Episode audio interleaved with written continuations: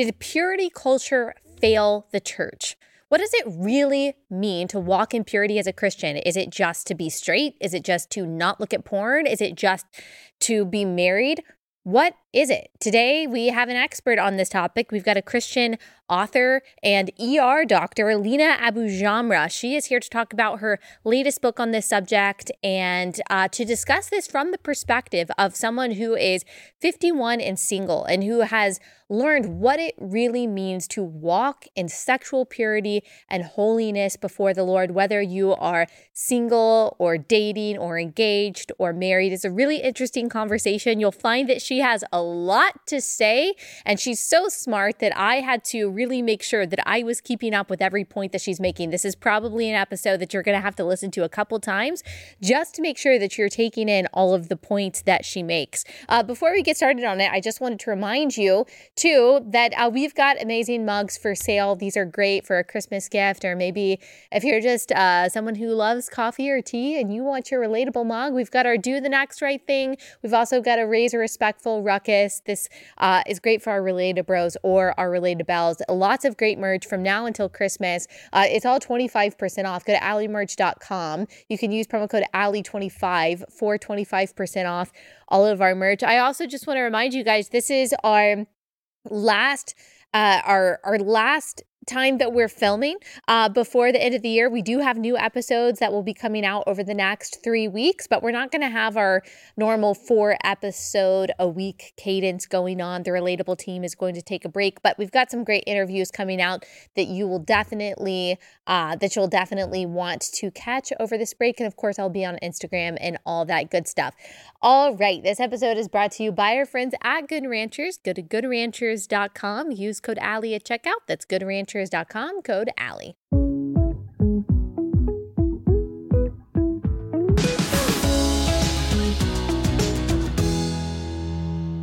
Lina, thank you so much for taking the time to join us. I really appreciate well, it. I'm really happy to be here. It feels so Christmassy. The- yes, I know. We've got all our decorations.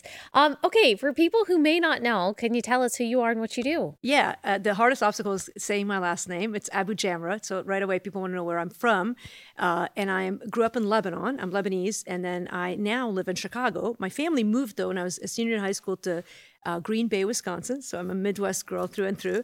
I came to Christ. Uh, I'm a Christian. I came to Christ as a child. Grew up in the church in Lebanon in, a, mm. in, in, in, an environment very much similar to what an American kid would grow up in church. We had an American pastor. We were part of the Christian Missionary Alliance. So I think my upbringing was very much influenced by, let's mm. say, the American church culture. Mm. Uh, when we moved to, I was a senior in high school when we moved, and I ended up um, sort of. Uh, you know, jumping into you know, go, imagine going from Green Bay, you know, from Lebanon to Green Bay and sort of all of that. And within a year of going to, to high school, graduating, made a decision to go to a Christian college, which was sort of a, in some ways a big deal in my family. My dad was a doctor, and so there was, as a Lebanese, and I think anybody who watches the show who has friends from other cultures, there's a big push to you know higher education, mm-hmm. and I think a mm-hmm. lot of it is because when you grow up in war, Lebanon had a civil war during my upbringing for pretty much my entire life. Yeah. There's a sense that the only escape you have is not going to come from government. It's not going to come from uh, you know the American dream. Nobody else has that concept, and so really education is the path to getting out of a war torn country. Mm. And so we were very much pushed. My mom was a pharmacist. Interestingly, my mom is a Palestinian refugee from back in the 40s. Mm. Uh, they moved to Lebanon. And so I didn't really grow up under, my mom was very integrated in the Lebanese way.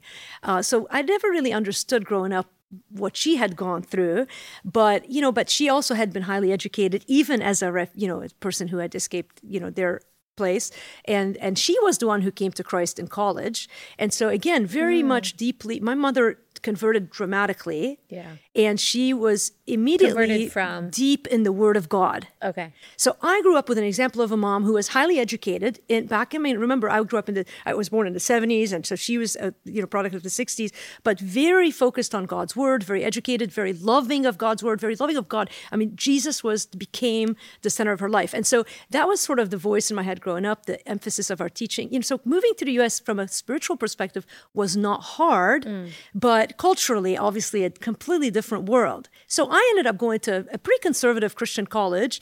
Um, very conservative. Very. Yes. And, and, you know, primarily because my pastor in Lebanon had gotten a degree there, and my mom had had insisted that I apply to one Christian college. And remember, I'm off the boat. Like I, I actually graduated from college early. I was 16 when I graduated from college. Wow. So I You're 16 when you graduated yes, from college? Yes. Oh my goodness. It's not that I was so smart. I, people always want to know how. Lebanese start school a year earlier, but then they end up going to college. Like they skip a year. They start as a it's a con- it's it's the baccalaureate system. It's all a mess. So everyone is a little younger going to college, and I skipped kindergarten. So Wow. I can't draw, but it's you know. But in all of that, I, that. I I kind of accommodated my mom, but had no intention of going to a Christian college. But really, that summer at camp before college, the Lord really dealt very much. I had a very deep encounter with Him. I, I would say I was definitely saved before from a knowledge. I mean, you know, you grow up in the church, it's sort of there's a sense of, I know who Jesus is, I've received Him into my heart, I remember asking Him into my heart, but something happens when you uh, become of age. I think every person who grows up in a Christian home has to understand sort of beyond, oh, this is my mother's faith or my dad's faith, to, I, really now understand who Jesus is and want to follow him. And I think that was sort of the beginning of what I now consider my calling to what I do now, which I ended up going to medical school. And uh, in my fellowship, I, I went to med school and became a doctor and specialized in pediatrics, and then decided to do a fellowship in pediatric emergency medicine. And it was that transition from pediatrics to pediatric ER where I felt God's call to teach the Bible. And that grew out of a sort of a crisis of faith related to uh, actually dating and, and, and marriage concepts. I had been a very good girl growing up. You know, again, I'm Lebanese. We're born and, you know, I was grew up in a sort of fundamentalist circle. And though I was not growing up aware of what the purity culture was is you know we certainly grew up with this understanding of the christian way which was up until recently, I think I would say was very obviously sex before marriage is wrong. Right. You know, a man and a woman ought to marry and, and, and be together for life, you know, that this was a covenant that God gave. And, and even though I didn't expect people who don't follow Jesus to abide by those things, up until very recently, I would say it was sort of assumed that if you grew up in the church and you uh, gave your life to Christ, whether you did it as a child or later on, that those were basic assumptions that you could gather from reading the Bible. You, you see, and so eh, so so that's that was my background. So I go sort of I was this obedient child who wanted to do God's will. I had given my life to Christ as a child, kind of dedicated my life at camp, went to a Christian college, and and and and really embraced the teachings of Jesus.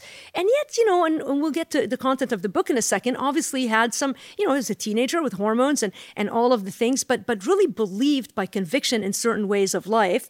And then when I went to residency, that was the first time I dated somebody seriously, and it was a And how old are you by the time you go to I, I graduated. Good question. I was 20 when I graduated medical school, Okay. but now. Oh my goodness. I'm still No, sorry, I- 24, 24. Okay. 20 college, 24 medical school.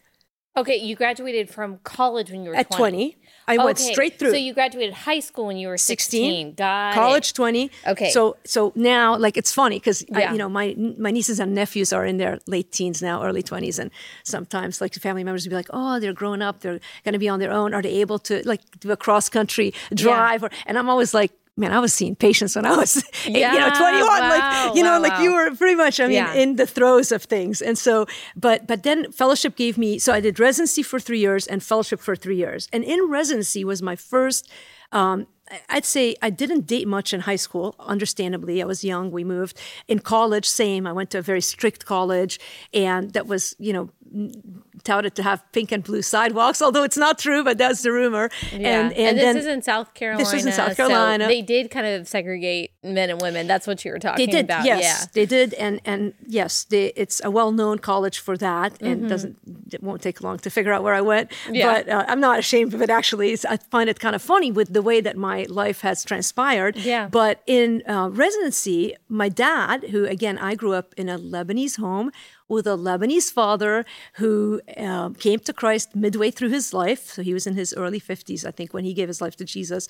And he, um, but whether you were a Christian or not, in our home, you couldn't date till you became a doctor. It was unspoken, it was spoken. It was sort of like, you know, I don't know what would have happened if we did, but none of us tried to, you know, fight that. And so again, that sense of patriarchal, you know, um, uh, culture was there, you know. And Yeah. by the way, a lot of Americans had a similar way back in the 60s and 70s. I Mm-hmm. think that definitely the Western world is ahead of the Middle Eastern world in some of those, you know, more no, the way that we think about things now. But but nonetheless, I I, st- I I I hit the ground running when I started dating. So I literally met a guy, started dating seriously, and got engaged within like a nine month period. That's fast for someone who hasn't dated a lot before. Uh, which I mean, you hear stories about people who meet and get married like two months later. It's not that unheard of, but I hadn't dated a lot, and and so uh, two weeks before the wedding, we ended the relationship mutually. Um, and but the backdrop of that was that there was this person in my life who was my best friend for ten years, all the way from Christian college, that I sort of always assumed I would end up with, and I felt like he always waited for years and whether it was in my mind or not by the time i got engaged ended the engagement realized sort of what i was going on in my own life and heart he had already moved on which you can't blame a person i mean the person gets engaged but it was like one of those you know you, we all grew up watching romantic comedies and movies and and you you you know all those high school movies where the guy eventually you know comes around and i kept waiting Yeah. thinking this was god's will for me What is that? My best friend's. all my of them. You can wedding? come up with probably ten of them. That's just right. There's Yeah. so many of them. But but the worst part, and I think this is why this is relevant to our conversation today, is that I think there is this undertone of what I think at the time, you know, now we look at it and go, oh, you were so caught up in a purity culture, but sort of the sense, even as I, I ended the engagement and waited on God, I had this sense because I felt like God had spoken to me about certain things. And that was one of them, that God would bring that friendship to marriage. And that ended up messing me up. That was probably my first crisis of faith because he ended up um, moving on, and I didn't see God fix that, bring him back around, cause us to get married. And I had, and this is the important thing, I had been quote unquote pure. Now, you could argue what is purity. Yeah. I hadn't been with a guy, even engaged. We hadn't had crossed any lines uh, of that. I mean, we were physical to the extent that that one can be respectably, respectably. But I felt like I had honored the Lord to the best of my ability, and so it felt like God had. You know, sort of that lie of the purity culture, which is this concept that if you do your part, God is going to do His, and His mm. part being the American dream of Hollywood, marriage, Yeah, you know, love, all that. And so mm-hmm. I had a crisis of faith in my fellowship in that season where I felt like I couldn't trust God fully. The output of that was that the Lord healed that area and I felt out of it. I started teaching a Bible study and felt called to ministry. Hmm. And so I started this, this was early 2000, so 23 years ago, and I started this path of doctoring, but also of writing about God and faith.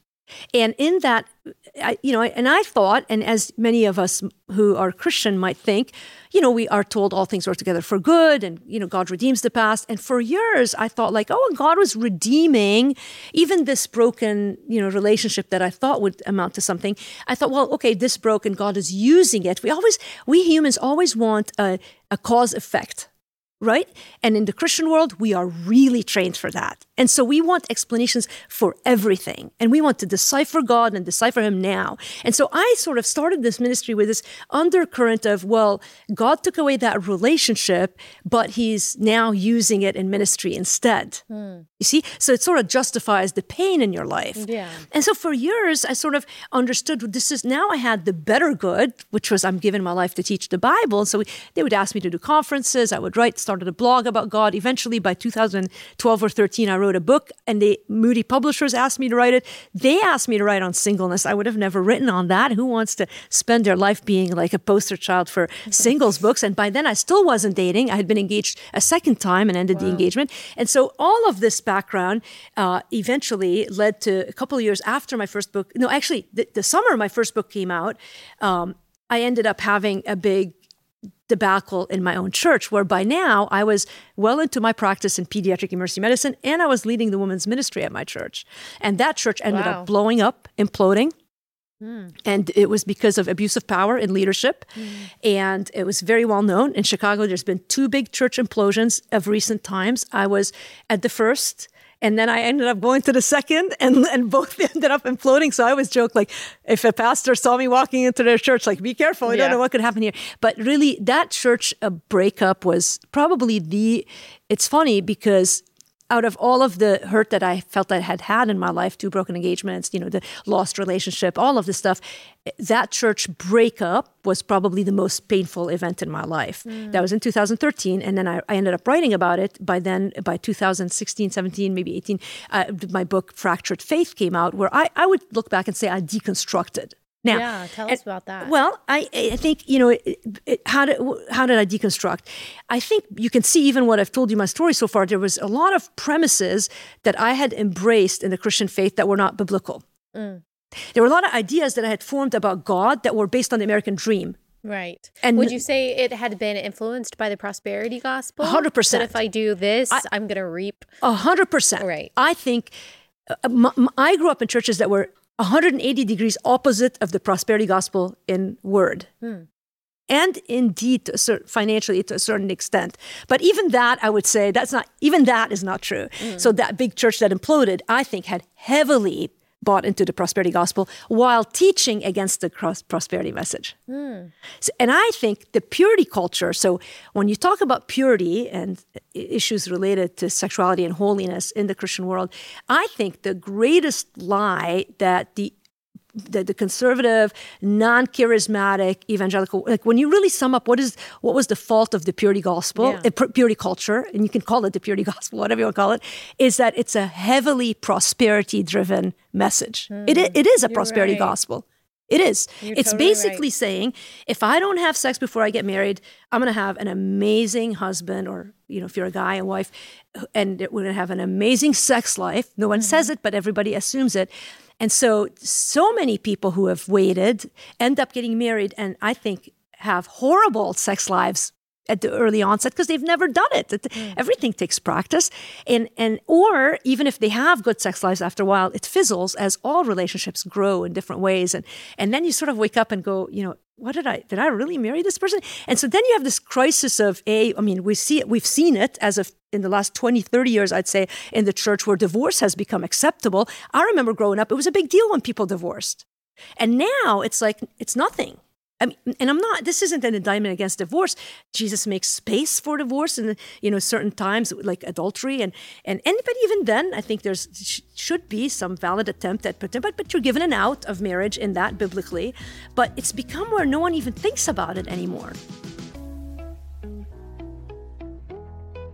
Okay, quick pause to tell you about our first sponsor for the day. That is, of course, Good Ranchers. You should give the gift of American meat this Christmas. All of their meat is from American farms and ranches. It's really high quality. I'm telling you that as someone who has been eating pretty much exclusively Good Ranchers meat for the past few years. We love it in our house. We've got a freezer full of Good Ranchers, pre marinated, not pre marinated chicken. We've got all different cuts of steak, ground beef. One part of our meal is accounted for every night, and we can trust that it's really high quality and that we are supporting those American farms and ranches every time time we eat Good Ranchers. Plus, we're supporting a Christian conservative company. We know the family that owns Good Ranchers. They are awesome people, people that you want to support, people that you can trust. Go ahead and subscribe. Get that box of meat to your front door every month. It'll end up saving you money. It'll also just save a headache. You don't have to. I haven't, I haven't shopped for meat in a grocery store in such a long time, and it's honestly just such a relief. Makes our life a lot easier. You can get an extra 15% off your order with my code Allie and get 100% satisfaction guarantee. Go to goodranchers.com, code Allie for that discount. Goodranchers.com, code Allie. I grew up in what I would call the conservative uh, purity culture too. And I think that there are some good aspects of it, of course, teaching that you shouldn't have sex before marriage. That was, I just knew in my head, that was stuck in my head. Do not have sex before marriage. Yeah. But there is more to purity than that. And we stay pure to glorify God, not to just reap well, a husband when you're 22 years 100%. old. 100%. You haven't even, I mean, we haven't even started talking about this most recent book. Yeah. yeah 100%. I, I, the, the, the problem with, with what's happened now in 2023 with purity cultures, you can almost, you can almost not talk about purity anymore mm. in the context of when I say Christianity, I mean evangelicalism and the local church. Because if you say the word purity, there's this pressure of especially under millennials and under to shut you up because it's like don't talk about purity because they automatically associate that with purity culture. So the word people want to avoid the word i find. And so words like virgin is a stigma now. It's a mm. shame. There's more shame in the evangelical world with being a virgin than there is with being sexually active before marriage. In fact, the statistics support that. So my most recent book. You think in the evangelical yes, world? Wow. I do think so. And I think, well, one person who's written extensively about this is David Ayers. He's one example of many, but he's a he's a professor from Grove called Grove City, and and I, in fact I. I'm intrigued by his data, and he's put it out there. He has a book out there, but also you can find his work in articles. And uh, I, uh, let me just pull it up so I don't so I don't lie about it, but as an example, this study he did between he surveyed about 5,000 evangelical Protestant people who consider themselves, you can even say in the fundamentalist background, from 2014 to 2018, which I think is relevant because I think sexual promiscuity has expanded from 2015 mm-hmm. onward for a number of different reasons. And the type of sexual sin that we talk about in the church has changed in the last five years, but um, again, for a number of reasons. But, but he says, he found that 89% of men and 92% of women in that context had at least one opposite sex partner in the past five years. Wow. Okay, the 89% of men, 92% of women, that is shocking. Think about that. shocking. And he, then he, he says as young as 18 to 19, and you'll go over, he looked at, he teaches at the college, a lot of, you know, students from a Christian college. And he goes on to say, the Gospel Coalition has interviewed him. You can also find his, his interview there recently. And he, and he also talks about not just that they're sexually active, and once they're sexually active with one partner, then the statistics of them being sexually active with more than three over time is huge. But also the type, what you define as sexual intercourse. They might say, well, I've never had sexual intercourse, but then the openness to oral and anal and other other form. He he he himself says how it's parents would be horrified mm. if they mm. understood what that teenage generation and the younger generation would consider acceptable again right. while you're still not having sex so to speak. How does that relate to to to me? And and you know because i initially started to write a book uh, that i called um, originally it was supposed to be funny but i initially called it eggplants and peaches. It was meant to be tongue-in-cheek. And and then the subtitle was a sexual memoir of a 50 year old virgin. And it was evident after floating it a little that people couldn't handle it, it, not just people christians couldn't didn't want this, the, the, the association with someone being a 50 year old virgin. It was a stigma, it was a shame. To this day, I had a lot of moms tell me their 20 year old daughters don't want to be thought of as virgin at 20. It's like you're, we're living now in a world where it's, it's a bad thing to be a virgin. And yet, that, again, growing up, reading the Bible and understanding the Bible, even without big commentaries, I never had trouble in my own life and mind understanding that there was a certain conduct sexually that if you believe the Bible, mm-hmm. you ought to abide by it, right? I mean, this notions now that when I go speak at colleges now, and I have I have people who who will come up to me and say, "Man, you know, I, you know," I had one kid tell me recently at a college that he had come to Christ and and he had made a decision to to save himself till marriage, and his father, who claims to be a Christian, challenged him and was very ho- horrified by the fact that he wanted to save himself for marriage, and said, "The Bible doesn't teach that. Show me in the Bible where it says you can't have sex before marriage." So this concept now of you can't have sex before marriage is thought to be purity culture. Mm. So now you're right, there is a, a mix up of thought between what purity is biblically, what mm-hmm. holiness is, and why it is asked, you know, why Christ has asked us to pursue that path. And I would say God, but I would even say Christ, because I think a lot of people think, well, you know, purity culture is so Old Testament, mm. and so they mm. want to unhitch Old and New Testament. Mm. But in fact, it is, it's very much a Christian. I mean, read the red letter words yeah. of Jesus in you know you don't even need to get past like chapter 10 you know you get to Sermon on the Mount which is one of the first things that you read about Jesus and you can see that he holds to very um, um, strict, let's say, uh, value. Now you could, you again, you, we can dig through through that. But what he holds Christians to, what he holds humans to, is is undoable. And the whole point was that his sacrifice was needed, right? Because the, the whole point of the Sermon on the Mount is that it's not just the law. It's not just, okay, you can't kill someone, you can't have sex before marriage, you can't hate, you know, eh, on and right. on, the Ten Commandments. But now he moved it to if you think it in your mind. Yeah. So are you. Right. so that none of us can read Jesus and go, yeah, you know, I don't think Jesus cared about your sexuality. He had a stricter code than the Old Testament. Right. But the point was that none of us could achieve it. Okay, let me tell y'all about Reliefband. I've had three kids. I know how that first trimester nausea goes. It can be totally debilitating, or maybe you have nausea for different reasons. You get motion sickness, you get nervous when you travel, or maybe you're going through something like chemotherapy. You know, the nausea associated with that. And maybe you're a more holistic person. You don't want to take another medication that can alleviate your nausea. You should try Reliefband. This is a complete game changer. My sister in law has used Reliefband. She gets motion sickness and it really helped her. It's a band that you put on your wrist. It stimulates a nerve that communicates to your brain to then tell your stomach to stop getting nauseous. So you can get your life back by using Reliefband and alleviating that nausea in a totally drug free way. You don't have to worry about any side effects. So, this is a great natural way to make you feel better and allow you to do the things that you need to do without getting sick. Go to reliefband.com, use promo code ALLIE for 20% off plus free shipping. R E L I E F B A N D.com. Use promo code ALLIE for 20% off plus free shipping. Reliefband.com, code ALLIE.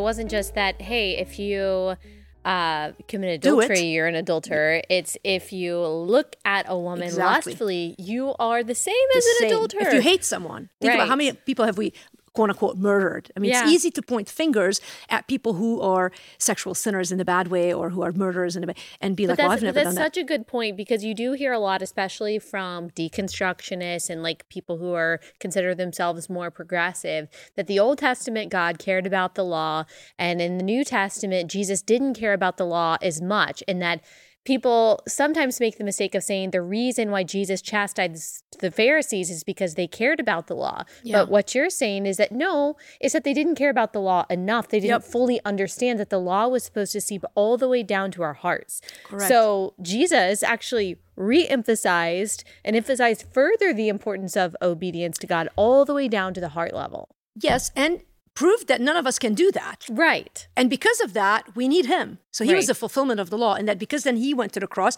Now, this the upside of it is you could say, oh, great, then if Jesus did the work, then I don't have to do anything. And that's a misunderstanding of grace. That's Paul's premise in Romans 6, where he says, Shall I continue in sin that grace may abound? God forbid, right? That's a whole cheap grace. If you don't read the Bible, Dietrich Bonhoeffer, I mean, you can, you can, that yeah. doesn't make sense logically. Grace is to compel us to obedience. Correct. And, and, and, and purity out of a belief and a faith that has changed you, not purity as a means to use God to give you the things that you want. Mm. You see, there's a difference. It's not that purity is wrong.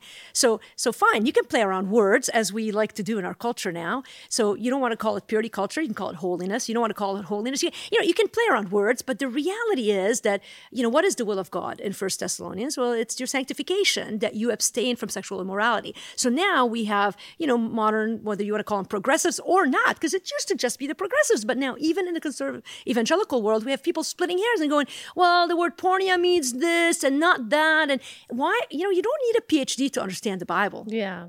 Like I've talked to people who are Muslims in Lebanon who have given their life to Jesus, who some are illiterate and hear it. And they can still read the Bible and understand in the New Testament that there is a desire for holiness, let's say, that includes, and that fornication means premarital sex, as an example, which again, we've parse things out so much now over words, we can't even understand each other anymore. Yeah. Now, how, how, how does that like okay these are all how do we go from deconstruction to to my story and being hurt by god and crisis you know understanding god's goodness to well i think um, i wrote a, the book about sex which is the reason i'm here and and by the way i think this conversation about sex is at the forefront of every christian's mind but we don't think we're like you can look at my book and and and, and not under here's here's how we want to think about sex in the evangelical world now. Gay sex is wrong. Transgenderism is wrong. And and it's so easy to make sexual sin about that mm-hmm. that we miss the log in our own eye, eye, right? And so, and so I told you the statistics of, you know, the kids who are growing up in the church who are sexually active. You could argue they may not know the Lord yet. Honestly, there's this assumption. I mean, the whole concept of deconstruction. I mean, there's this assumption that every kid that grows up grows up in church knows Jesus. Well, we don't know that for a fact if you grow up in church and you've received Christ and you have a sensitivity of the Spirit in you, you read the Bible, you you move to want to live like Jesus would move, wanted you to to, to and, and and you're coming to the Word of God with the humility. I think that there's a natural desire to live a certain type of life that is at immense odds with the American culture. Mm-hmm. And so and so you look at like and so it's easy that but it's easy been easy in the last few years to make the bad people in the church, let's say, or the bad sinners in the church, the gay community. Mm-hmm. Because, and so you can even yeah. look, if you're a parent, you can even look at your own kids and be like, well, yeah, they may be having sex with their boyfriend. Or, but at least they're not gay. And, yeah. and they're going to get yeah. married next week. So it's okay. Yeah. Yeah. And, and, but, but, but further, right. further, I don't want to, you know, throw stones because you can say, well, what about you? Again, why am I writing a book about sex? I'm a 51 now year old virgin. Because again, you go back to what Jesus says sex isn't just about an act between a man or woman or two men, whatever you want to define it. Sex is, is a desire for an emotional connection, and sex starts here in the mind. Mm. If it starts in the body, then we're just animals. Mm. Animals don't have a soul, soul, soul, so to speak. If you have a dog or a cat, you probably disagree with that. But but in general, pets don't. You know, they, some are smarter than others, but they to get through March, and if you go to Turkey in March, the cats are in heat. You cannot ask the hotel to shut the cats up. They are all over the town. They idolize. They think of them as gods, and you will hear cats mating in the middle of the night. It's horrifying. That it, it is. It's terrible. horrifying, and and they, but they love it because they are like like this animal that they've elevated to a point of a god. But but wow, but they're animals. They just go at it you, you know we're not animals. Sex is a is a is a is a connection between again what god has ordained between a man and a woman in genesis. And so and so to talk about sex without understanding the why why why does a virgin struggle with sexuality with shame with you know you're a virgin you shouldn't have any guilt you haven't broken the law. But again remember what jesus says. And jesus doesn't put these these he when he talks about your mind and your heart and what you think so what a man thinks in his heart so is he. Well mm-hmm. he's not saying oh now you got to be perfect. He's saying like i think even jesus is trying to, to to make the point of it's it's a whole it's it's what is it that we worship? And i have observed that in the united states of america at least i think probably you could argue other countries but in the us let's stick to that where i've grown up most of my life since i was 15 um, we have made of sex an idol Mm. Without it, we cannot be happy. Without great marital sex, it can't be a good marriage. If you're, you know, again, you go back to you're a virgin, that's the worst thing that could happen to you. What about Jesus? He didn't have sex. He was 33. He died. He was a virgin. Do you see what I'm saying? So we've sort of confused ourselves. And it used to be that that the world, you know, when I say the world, people who don't follow Jesus, let's just do the Christian world, Christian term would be the world versus the church, right? And so we used to sort of think, well, you know, people don't believe Jesus, I understand. You know, if I, I was used to say growing up, if I wasn't a Christian, I would probably live with a guy. It's pragmatically easier for me. You know what I mean? Like I'm independent, I'm a doctor, I'm ER, you know, come and go as I please all the, but I'm not. I've given my life to Jesus. And in that context, there's a daily decision to be made as to where is the source of my greatest joy? Hmm. And I think everything, whether it's gay sex or straight sex, or marriage or singleness, porn viewers or non porn viewers will have to decide that day by day by day. If you are looking to donate to a good cause this Christmas season, then you should check out Preborn. Their network of clinics across the country uh, is saving lives every day. They offer free resources to parents who are in crisis um, with a with a surprise pregnancy. A lot of these women don't know how they're going to take care of their children. That's why a lot of them consider abortion, and they don't really know what the abortion procedure is. They've never heard the heartbeat of their child. Well, Preborn changes that. When you walk into a preborn clinic, uh, they love you, they serve you, they counsel you, they talk to you, they tell you the truth about what abortion is, about your life inside uh, your womb. They give you a free sonogram where you're able to see that child developing, hear the beating heart. But all of this costs money to offer these resources for free to these moms. And so they rely on our donations to do that. The cost of a sonogram is $28. If that's all you can donate today, or if you can't even donate that, if you donate less than that, that's too. Just donate your best gift to preborn. You can literally save lives by doing that. All you have to do is dial pound 250, say the keyword baby, then you can donate securely, or you can go to preborn.com slash Allie and donate that way. That's preborn.com slash Allie, preborn.com slash Allie. You're right with the kind of level of depravity that we see today, or just it seems like the modern forms of depravity that we see, which of course are just they're they're kind of repackaged immorality and sin that we've seen all throughout history. I'm talking about gender bending, homosexuality, these things in one way or another have always existed, but they do seem new to our American culture. And so you're right, there is a temptation, I think, for Christians to say, well, that's real sexual yeah. sin. That's real depravity. That's real iniquity. Right. That's real perversion. But lust, um, a man lusting after a woman, is that really a big deal? Um, you know, an engaged couple sleeping together, is that really a big deal? Exactly. At least it's not these other things. Uh, but you're right. Going back to the word of Jesus, he is saying that it goes all the way down to the heart. And I don't think people could see, most people, Christians included, would look at someone who is a 51 year old virgin Christian and say, that it's even possible for you to be in sexual sin. But you're saying that it goes all the way down to the heart and mind. Well, I, I mean, you can read my book and see that it is very possible to be in sexual sin. And I, I, I describe it to the nth degree. You could argue why. And I did it intentionally. First of all, by conviction of God. Nobody wants to write things that are personal and painful unless you have a calling, I'll call it, whether you believe in God or not. There's a sense of calling when you write. And for the Christian, I think to write about things that might be shameful, uh, you have to, you know, of course, the path to freedom is by dealing with your shame. And I think there's a completely different way of dealing with shame if you follow Jesus or you don't. Everybody has shame. Question isn't whether we have shame. The question is, what do we do with our shame? Shame came into the world through Adam and Eve. We know that from the Word of God. And so I felt like there's been a lot of books that talk about sex from a here are the right things and here from a sexual ethic perspective, you know. But we know that.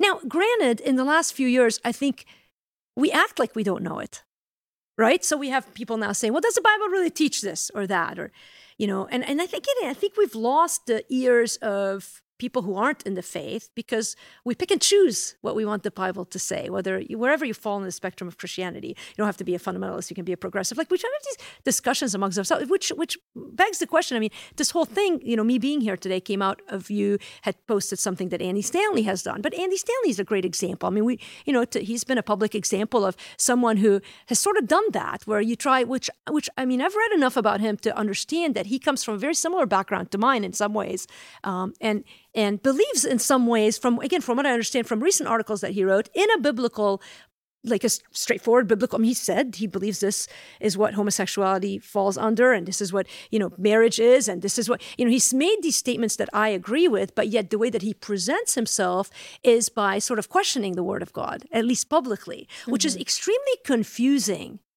and so I think somebody put on Twitter recently and that I took a picture of and I felt like was such an easy way to sort of follow a pattern that I think has become very common in the evangelical world today, which is the first step in, in many discussions when it pertains to how we've changed in our sexual view is, is we start to question the inerrancy of scripture. And then we go to questioning the authority of scripture to when we then we go to sort of, you know, redefining what's what's right and what's wrong sexually uh, you know, then you got the or or or first you deconstruct, then you go to redefining sexuality, and then you leave the faith. And you almost can see that pattern in many public figures now that have deconstructed or that have changed their view of, of, of what it means to, you know, to be sexually right with God, let's just say that. And so we've gone from someone who, you know, like Andy Stanley's kind of played it out to the T, and he hasn't gone all the way yet, but but you know, there was his his series of unhitching the Old and the New Testament, and there was, you know, the, the Word of God, like doesn't, you know, that's just the Word of God, but that's not who God is. Just this mm-hmm. morning, I saw a, a solid voice in Christianity that I respect. That is still not celebrity, but but but but well followed. He's got like fifty thousand followers, let's say, and he made the same comment. And I think sometimes we, what his comment was was, remember, the Word of God isn't God. Hmm. And, and and and so I called him out on it, and and I think it's important to sort of follow these I don't discussions. even be- understand what that means. well, they're saying what what Andy Stanley, I think, did a whole message on, which is basically um, like God is bigger than His word, so to speak. Which you're right; it's hard to understand it because you are your word, right? I mean, I show up on a show, I say certain things. You can say, "Well, I think Lina," and you make a list of what you think I am based on the things that I say. So if you, so now you go back to, do you believe the word of God is God breathed or not? And also, Jesus is the Logos. Jesus Yes. is the Word of God. And Yes. so, I mean, the Word is God. Isn't that what John this 1 is, says? Yes, but this is then where some of the more progressive Christians would say, well, that's what le- le- red letter Christianity is. The only, which doesn't make sense again, because thousands, you know, hundreds of years, let's say, of of you know how the Bible canon came together and all, you know, stuff that you know I've studied in college and I've read and makes sense. But I'm not, you know, leave that to the to the, the MacArthur's and the Pipers in the world and whoever, you know, I'm not. But you don't even need to be at that level to understand, like you, the minute you start to question whether the word of God is true, I mean, that's ultimately the question. Do you really believe the word of God is inspired? And, and do you live under its authority? And, and if you do, then you have to embrace what it teaches on all things.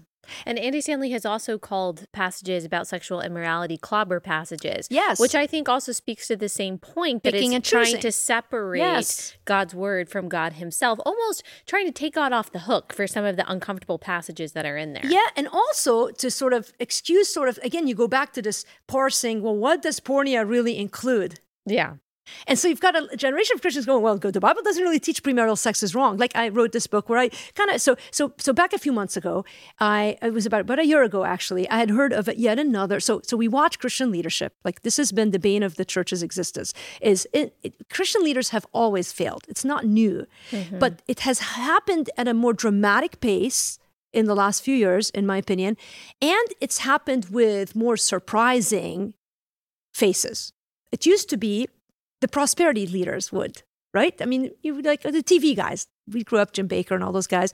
You know, I can't remember all of them, but but they were like almost a joke.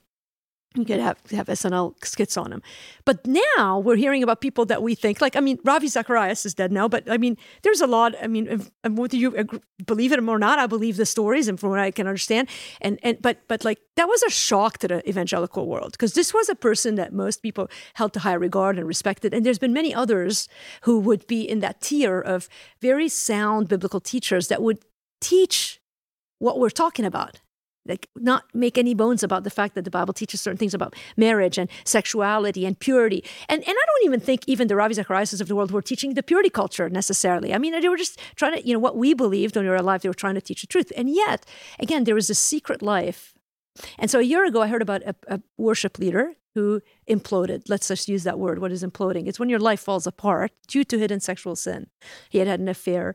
And the difference between that story was that this is a person I knew from my old church.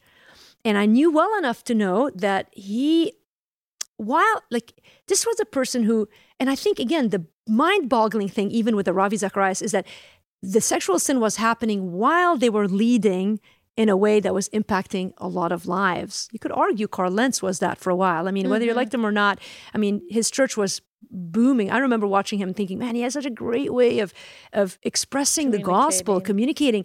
And it made you want to go to church. And to, uh, what Christian would say that was a bad thing? Right. I wanted to receive Jesus when I heard him preach, right? It didn't ha- it didn't harm that he was very good looking, but you know, and and and and, and but but but but there was this life. And so this person, the worship leader, was writing songs that moved us. And yet there was this hidden secret. Yeah. And I this is what prompted me to write to the degrees. I felt like we can all talk as much as we want to about the rules. You can look at the Bible and say, well, these are the rules. Okay, it's not the rules, it's a life. But let's just say you can write a book and say, well, these verses say this and these verses say that, and you can get online and and you could make it all up here. But the problem we have isn't up here in our head, it's here in our hearts.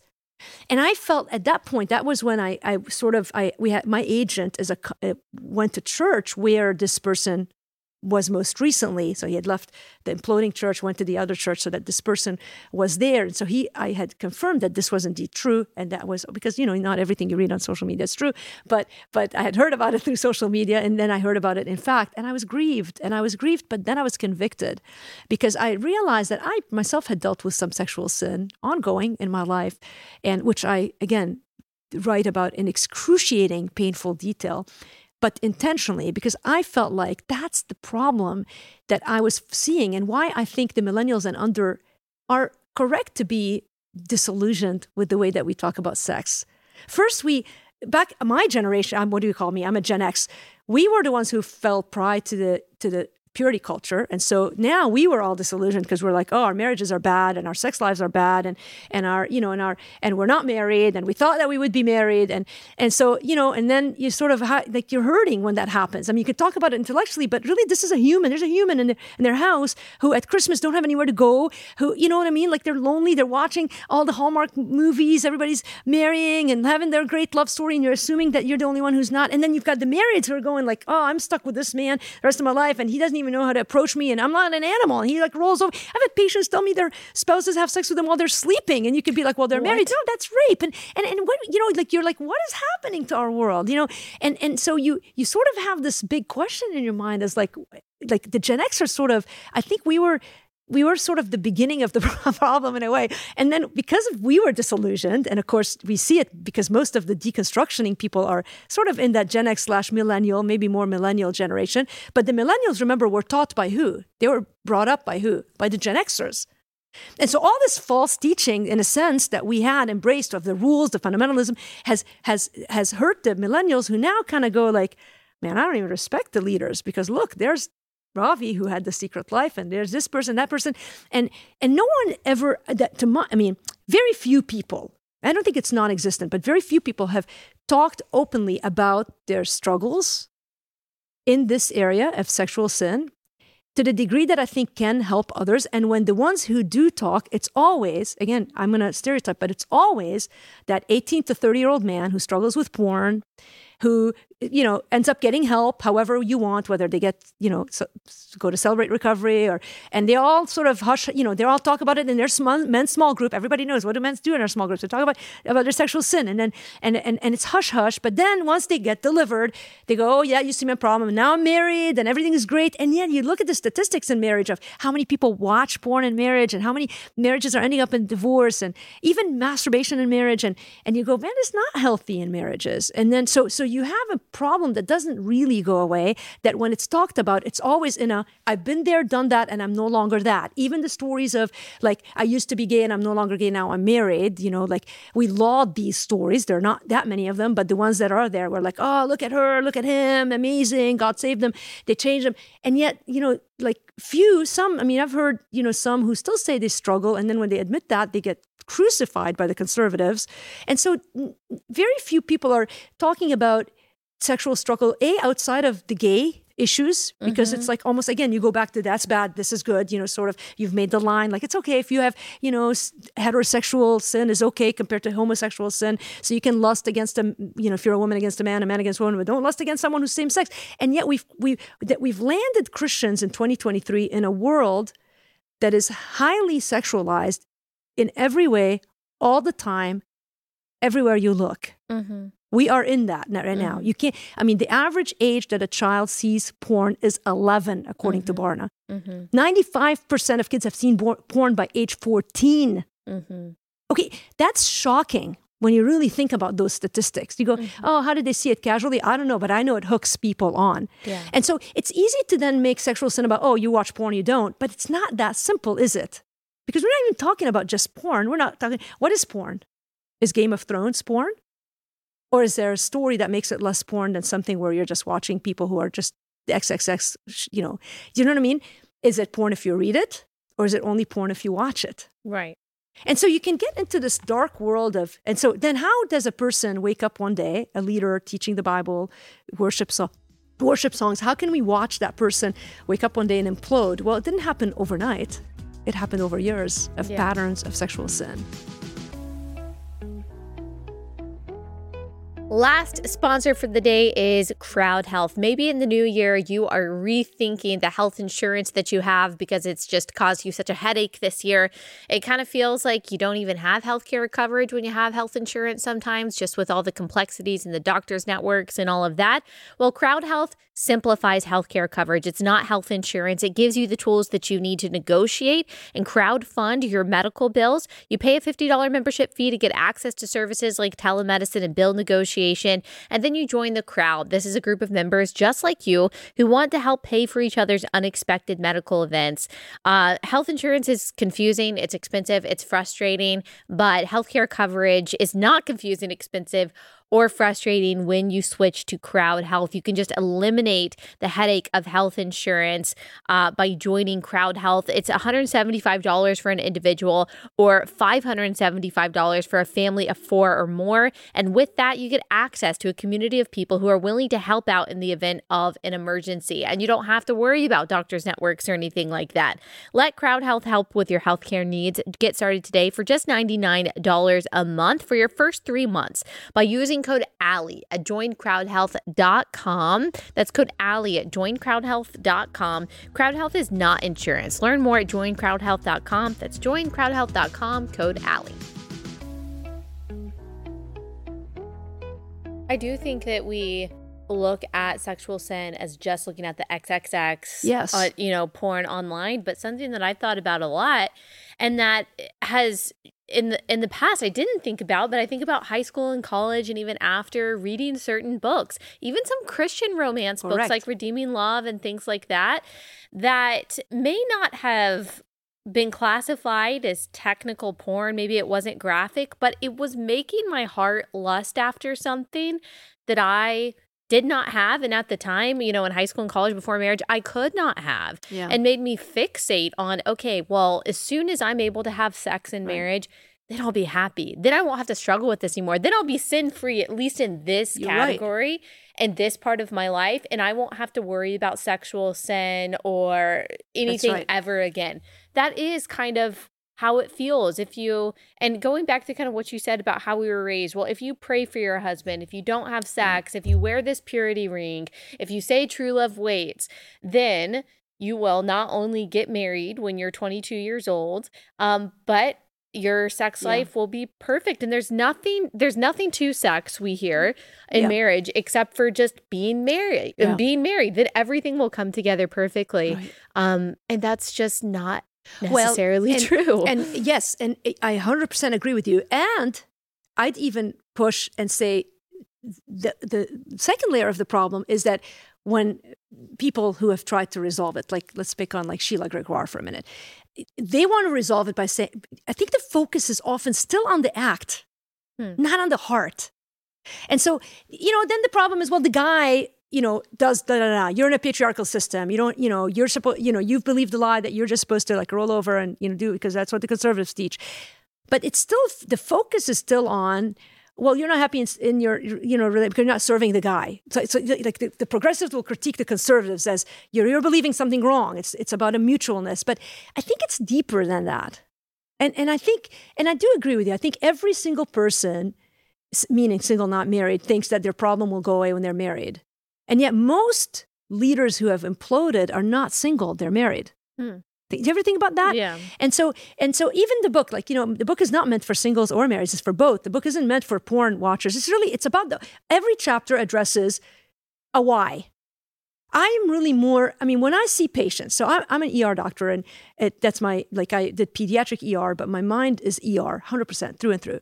And when I see a problem, you can treat the symptoms until you're blue in the face, and mm-hmm. you can, you know, again, tell people eat this, don't eat that. But it's the why that motivates people. It's the why that helps them understand why they're doing what they're doing. Everyone knows if I stop smoking, I won't get cancer. But tell that to a smoker. I had a patient yesterday who wanted me, me to call in an inhaler. And she she couldn't get we have so many limit on refills in our company which is legitimate for an online company and and i said you know you passed that she I said she goes i need an inhaler every time i smoke i said I'm sure you've been told this before. Have you considered? And she filled in the blanks. Yes, I'm not going to stop smoking. Okay. And like you could tell them, like, stop smoking. She knows it's not a matter of not knowing. Mm. I think there's plentiful couples in the church who are not married right now who are living together. Some will even tell you we don't share a bed. That's BS. And by the way, I think there's a lot of married couples who are not sharing beds, which I, again, call me naive. And you, I'm not naive. I'm a stinking ER doctor. Like I've heard it all.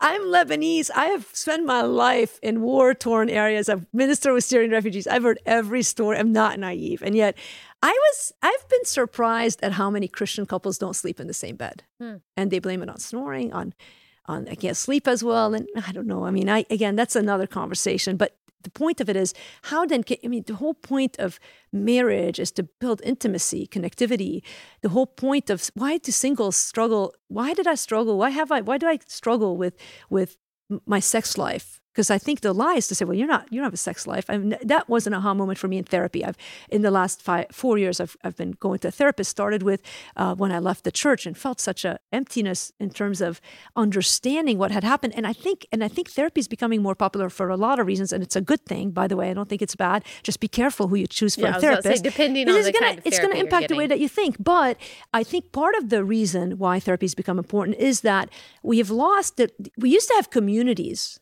right? but the church, I mean, look at the nones, N O N E. Like, no one's going to church. People are deconstructing. Like, I mean, I know some statistics say that people are coming back to church. I don't think that's true because I know all my, I have tons of friends who still believe the Bible, still do Bible study, still listens to podcasts. They're listening to your show, but they just, like, if they go to church, it's just a mere, like, we can't not go because our kids. Mm but you're like so you don't have a place at church anymore where you can sit with an older woman let's say or and say here's what i'm struggling with. They're very hard to find those relationships. And i can't just blame the church for it i mean this is a cultural thing. We're rushed. We have no margin. We can barely fit everything in. We barely have time for god let alone other people. And so who do you talk to when you're hurting? I mean how do you get through life if you don't have if you're single which 52% of the church is single?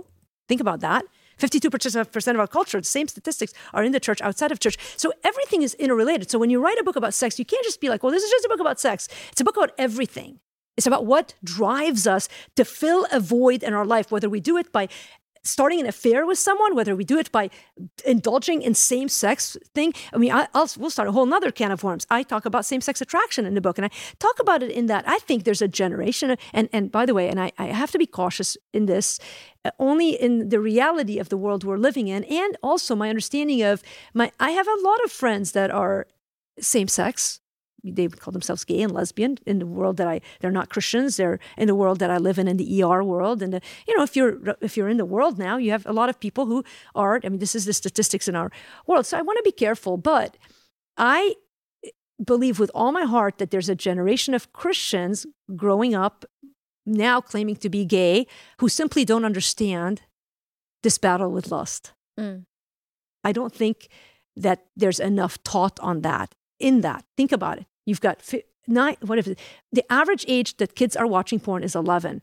95% of 14 year olds are watching porn. You can, and, and in women in particular, studies show that you will be same sex attracted if you watch porn. Hmm. It's hormonal. Mm-hmm. Women are driven by story. I have not it's not, that. you can't, you're not gay. I don't believe you're gay simply because you have a sexual thought towards another person of the same sex. This is what our culture has taught us. If you have a feeling of sin, if, what we call it is sin, your reality, it is it's your, your reality. identity. Rosaria Butterfield was on your show recently. She's a good friend of mine. She talks a lot about that in her new book and explains it immensely well. Mm. But I think this idea that which what is a freeing reality. I just want to like yes. stop right there. That your feel and Christopher Yuan talks about this too. Yes. Your feelings, one way or the other. Yes they're not your identity. Yes. They don't have to determine your reality. They don't have to determine your future. If you're in Christ, that means your feelings do not own you. Correct. You're not a slave to them. Correct. And when you're in Christ and you're constantly struggling with whatever sin, But now we're talking in the context of sexual sin, and let's say specifically with the, with same sex, which we count as the word, like Christians count as the worst. Although I don't know now, it's a toss up between transgenderism, you know, like whatever flavor of the. It used to be back in the seventies, it was divorce, right? I mean, it just it goes up and down. But now it's this.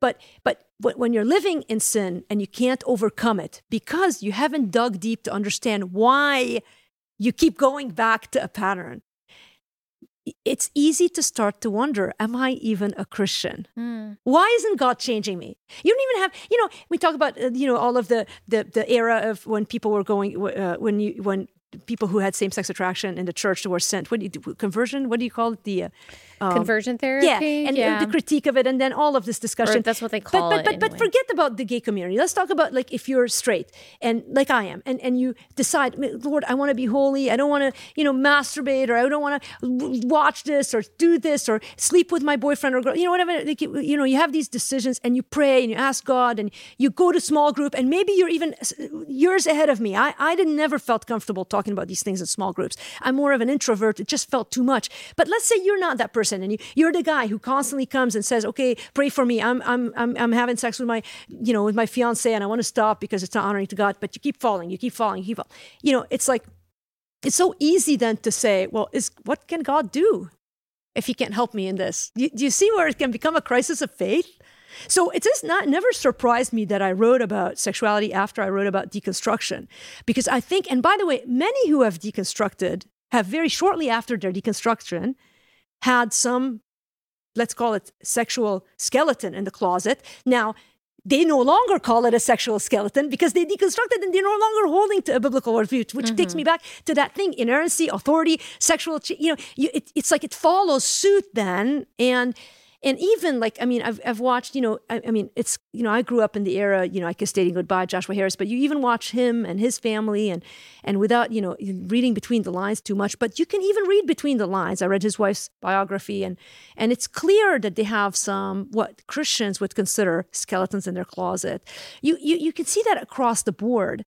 And and and i i think I think it's dangerous when we change our view of who God is and what His Word says to accommodate our struggle with understanding how to deal with difficult, especially sexual relationships in our lives.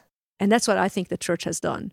Mm. And what I've tried to do is a use myself as an example because that's all I can account for is I know who I am and I know what I've struggled with and I've tried and I want to be God honoring but if I can't, and it took me a long time in therapy before I was able to sit with my therapist and say, I'm really struggling with this.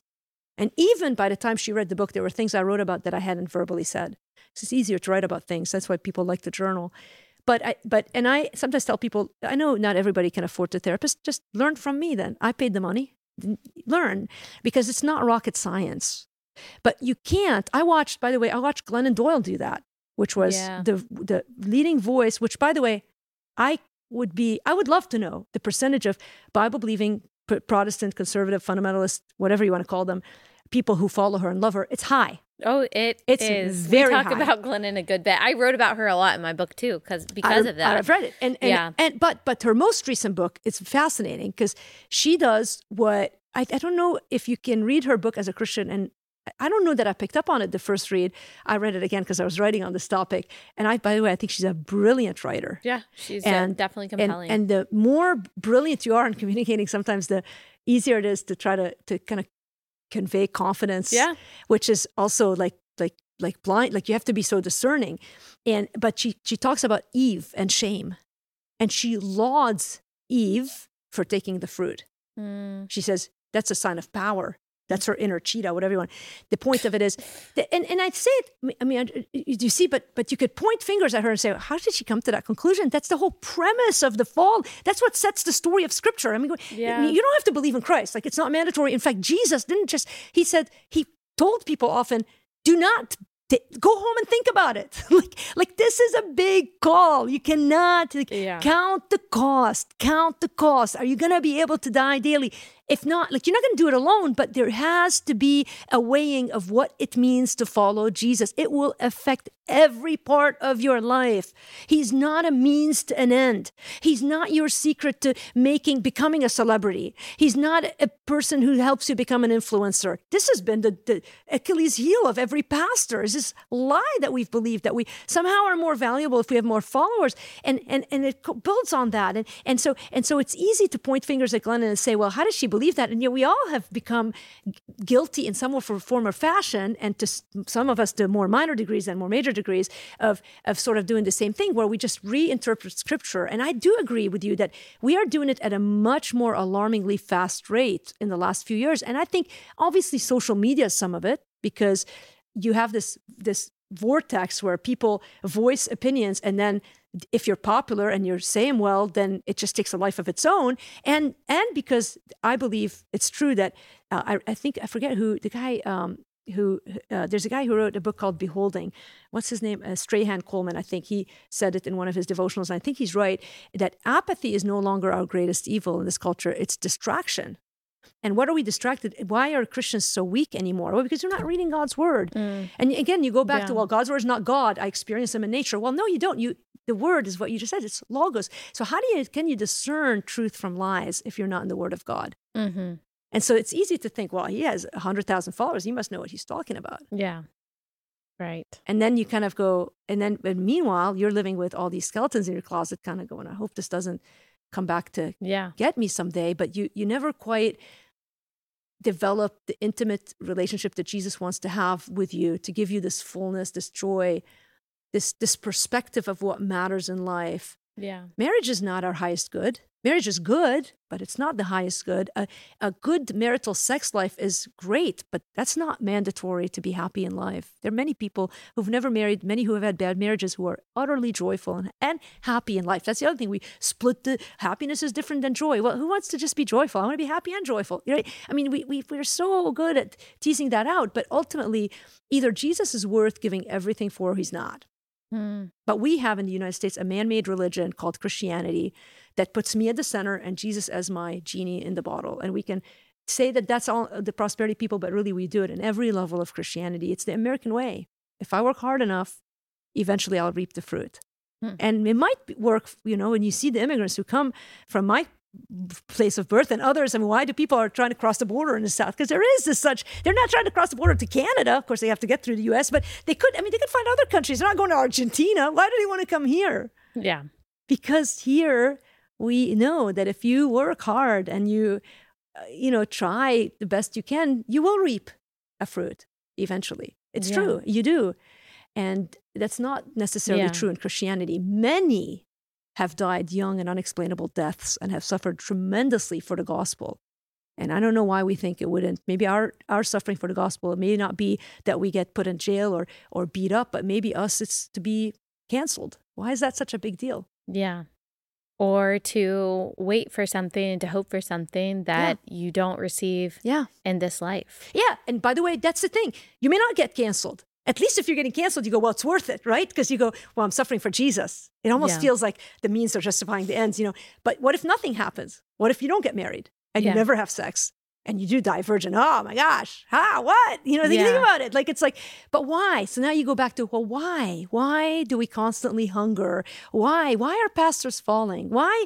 Look at the Jerry Falwell debacle. I remember when I started during COVID, I was listening to, there were so many podcasts about him. It's like, oh my gosh. Like, and now they say, well, now he says, oh, I'm not really a Christian. Maybe I don't know. Is he? Is he? I don't know. The junior guy. Uh, I hope he is. I hope that the Lord's at work in his life. I pray that he is. But that was so like, how did we become that? Yeah, we get hung up on that one thing. Yeah. Yeah. Gosh, there's so much more I could ask you and so much more we could talk about, but we hit an hour. So we're at an hour. Yes, oh yes, yes. Gosh, you had so much to say, and that was so great. Um, your book is "Don't Tell Anyone You're Reading This: A Christian Doctor's thoughts on sex, shame, and other troublesome issues. And we're going to link it in the description of this episode, and we'll have your social media handles and things like that so people can follow you. This is one that you're going to have to listen to twice, I think, to go back and to make sure that you hear all the points that that she made so interesting. And I appreciate your perspective so much. Um, is there any last word that you want to give us? You know, I, I've been lately signing all my books. Jesus is worth it all. Honestly, Yeah. if I had one last thing to say, is that Jesus is indeed worth it all. If you want freedom, you chase him. Mm. And, and you'll find that he's been waiting for you. He's, he's the one chasing us. Yes. Amen. Well, thank you so much. I really appreciate it. Thank you for having me on.